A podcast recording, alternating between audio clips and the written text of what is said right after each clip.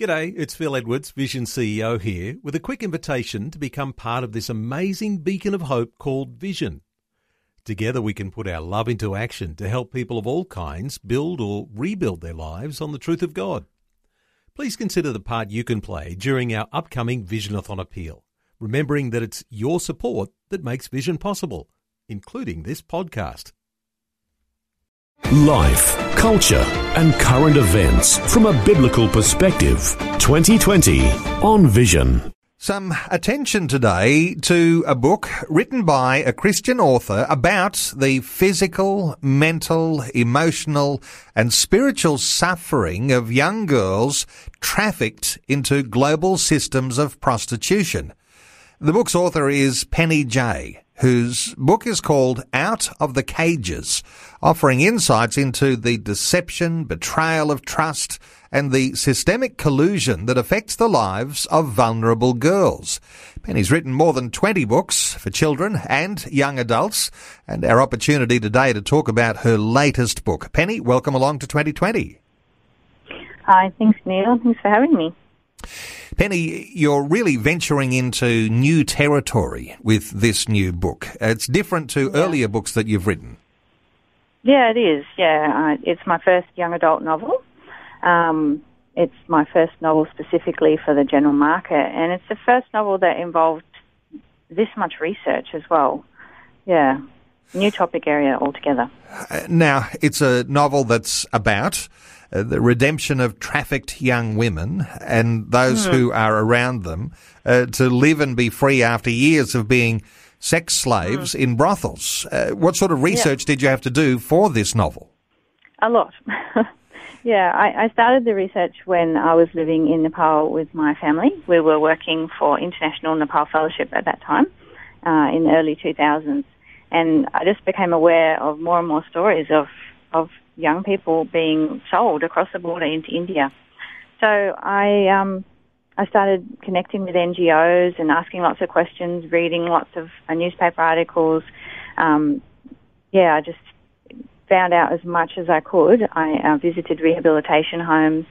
Uh, in 2013, I travelled to India with um, an exposure trip with Stop the Traffik, and I did some more research there on, on just how people can respond and rescue and, and help the rehabilitation efforts for people who have been sold into slavery.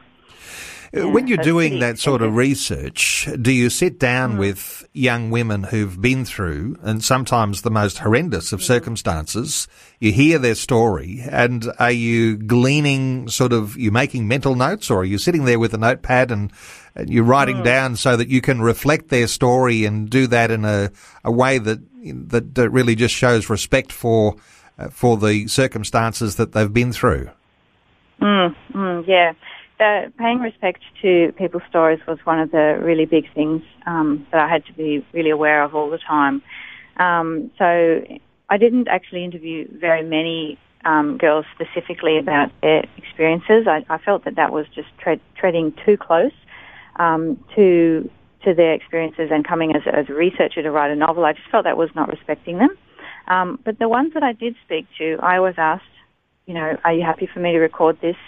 Um, are you okay if I take notes? Um, sometimes they said yes, sometimes they said no, and so I just I respected their wishes, and um, and I wasn't writing just one person's story, and I think that that helped because I was gathering clues and pieces of information from documentaries, from um, NGO workers, counsellors, um, and and all those bits just ended up building together to to fill in all the details that I needed. So I wasn't grilling one person and I would always pay uh, attention to what they wanted me to write, record and what they didn't want me to.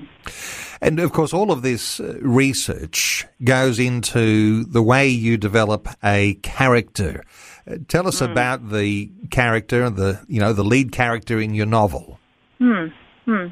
So my lead character is a young 12-year-old girl called Mina, and um, so she lives in Nepal and is tricked with her younger friend, who is 11, in, into slavery. And so to, to learn about her, um, I just kept my eyes open and paid attention to what I saw. When we were living in Nepal, we um, went to a church in, in quite a poor community, and and so I just watched and listened and and hung out with my young friends and, and learned what their life was like. And a lot of that ended up in the book. And then um, I, I just gathered up different bits of story from different people all over the place and ended up creating her character. There was a point in the research where I had to tell myself, okay, Penny, you're not writing a, fic- a non-fiction book here. This is actually fiction, and I had to give myself permission to tell a story, um, to make something up. But everything that's in the book is based on something that I heard or read about or was told about in my research. Interesting, isn't it? Where you can use a church experience to connect with people who've been through some dreadful things.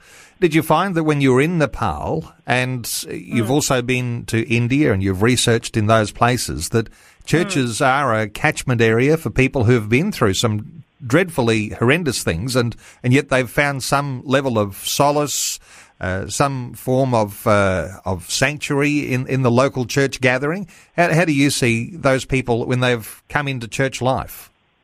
Um, I, I, didn't actually meet any people in my local church who had had that experience. There were a number of people in my local church who I was concerned about their safety. Um, and the stories they told me, I was like, hang on, just check that out. Make sure you're not being trafficked. But in terms of coming back, I didn't actually meet any um, that had come back and returned into the church. But what I did meet was a lot of people who were inspired by the love of God to work in NGOs. There was a number of Christian NGOs that specifically were working at rescuing people from um, slavery in red light districts, specifically working at preventing trafficking.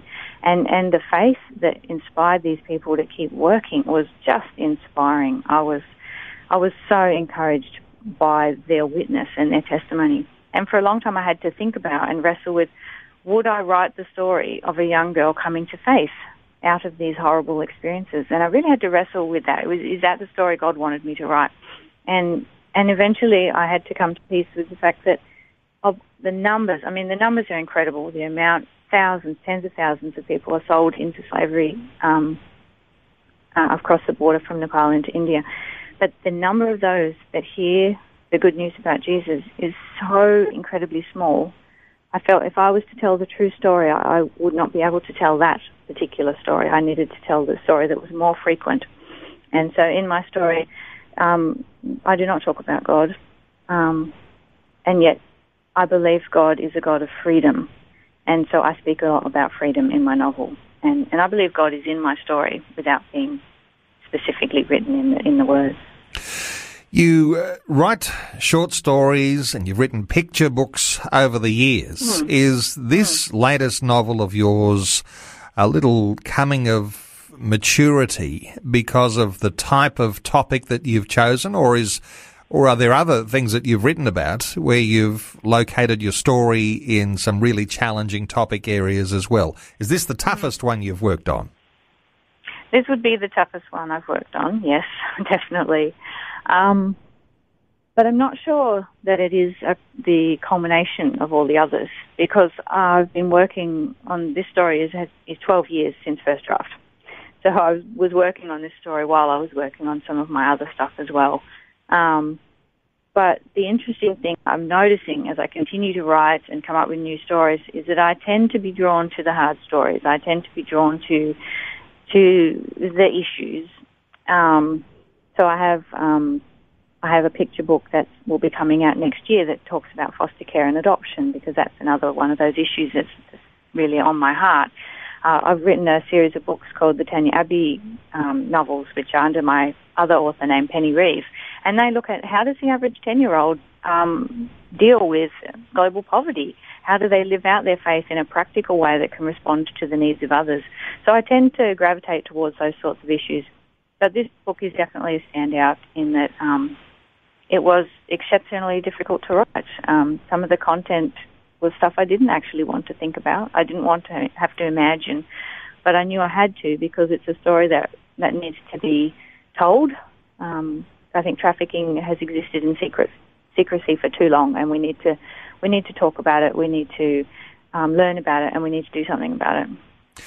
Is the book a type of book that will encourage the reader to stop and take some action? I mean, is there enough reality when you read it as a novel to say that uh, this is something that you know people need to stand up and be counted and and say something worthwhile, something substantial. Yeah, I believe so. Um, when I was researching the topic area, I was, I was very conscious. I didn't just want to tell the story of what it was like to be trafficked or what it was like to work in a brothel.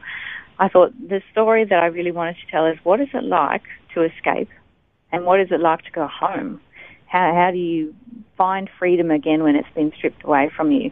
How do you find healing? And, and so there is this hope that I've threaded through the entire work that just pulls my main character Mina into a place of healing and a place of redemption, a place where she can go home and where she can help and support other people. And so I think uh, at the end of the novel, which I can't tell you because that would be a spoiler, um, she she is facing going home, and and I think that it leaves the reader with a real sense of, you know what, this is something I want to be involved in. I want to help people get to this state. I want to help stop trafficking. I want to help people get home. So yeah, I believe it it, it ends on an action note for people. Yeah. Uh, well, Penny, great to hear of your new book. Uh, let me point Thank people you. to it. Uh, it's Mm. called Out of the Cages. And Yep. the best place to point people to where they can get a hold of it is at your pennyjaye.com website, or can you get it on Amazon or uh, all good bookseller Yeah. sites? Yep, all good bookseller sites. Um, you can. It is available at Koorong, uh, Booktopia. Yep, just Google it and you should find it. and pennyjaye.com. And uh, Penny, just great getting some insights into your book. Uh, thanks so much for taking some time to share your heart with us today. All right, thanks for your interest, Neil. Before you go, thanks for listening. There's lots more great audio on demand, or you can listen to us live at visionradio.org.au. And remember, Vision is listener supported. Your donation Large or small, will help us continue connecting faith to life for hundreds of thousands of people across Australia and around the world. learn more or donate today at visionradio.org.au.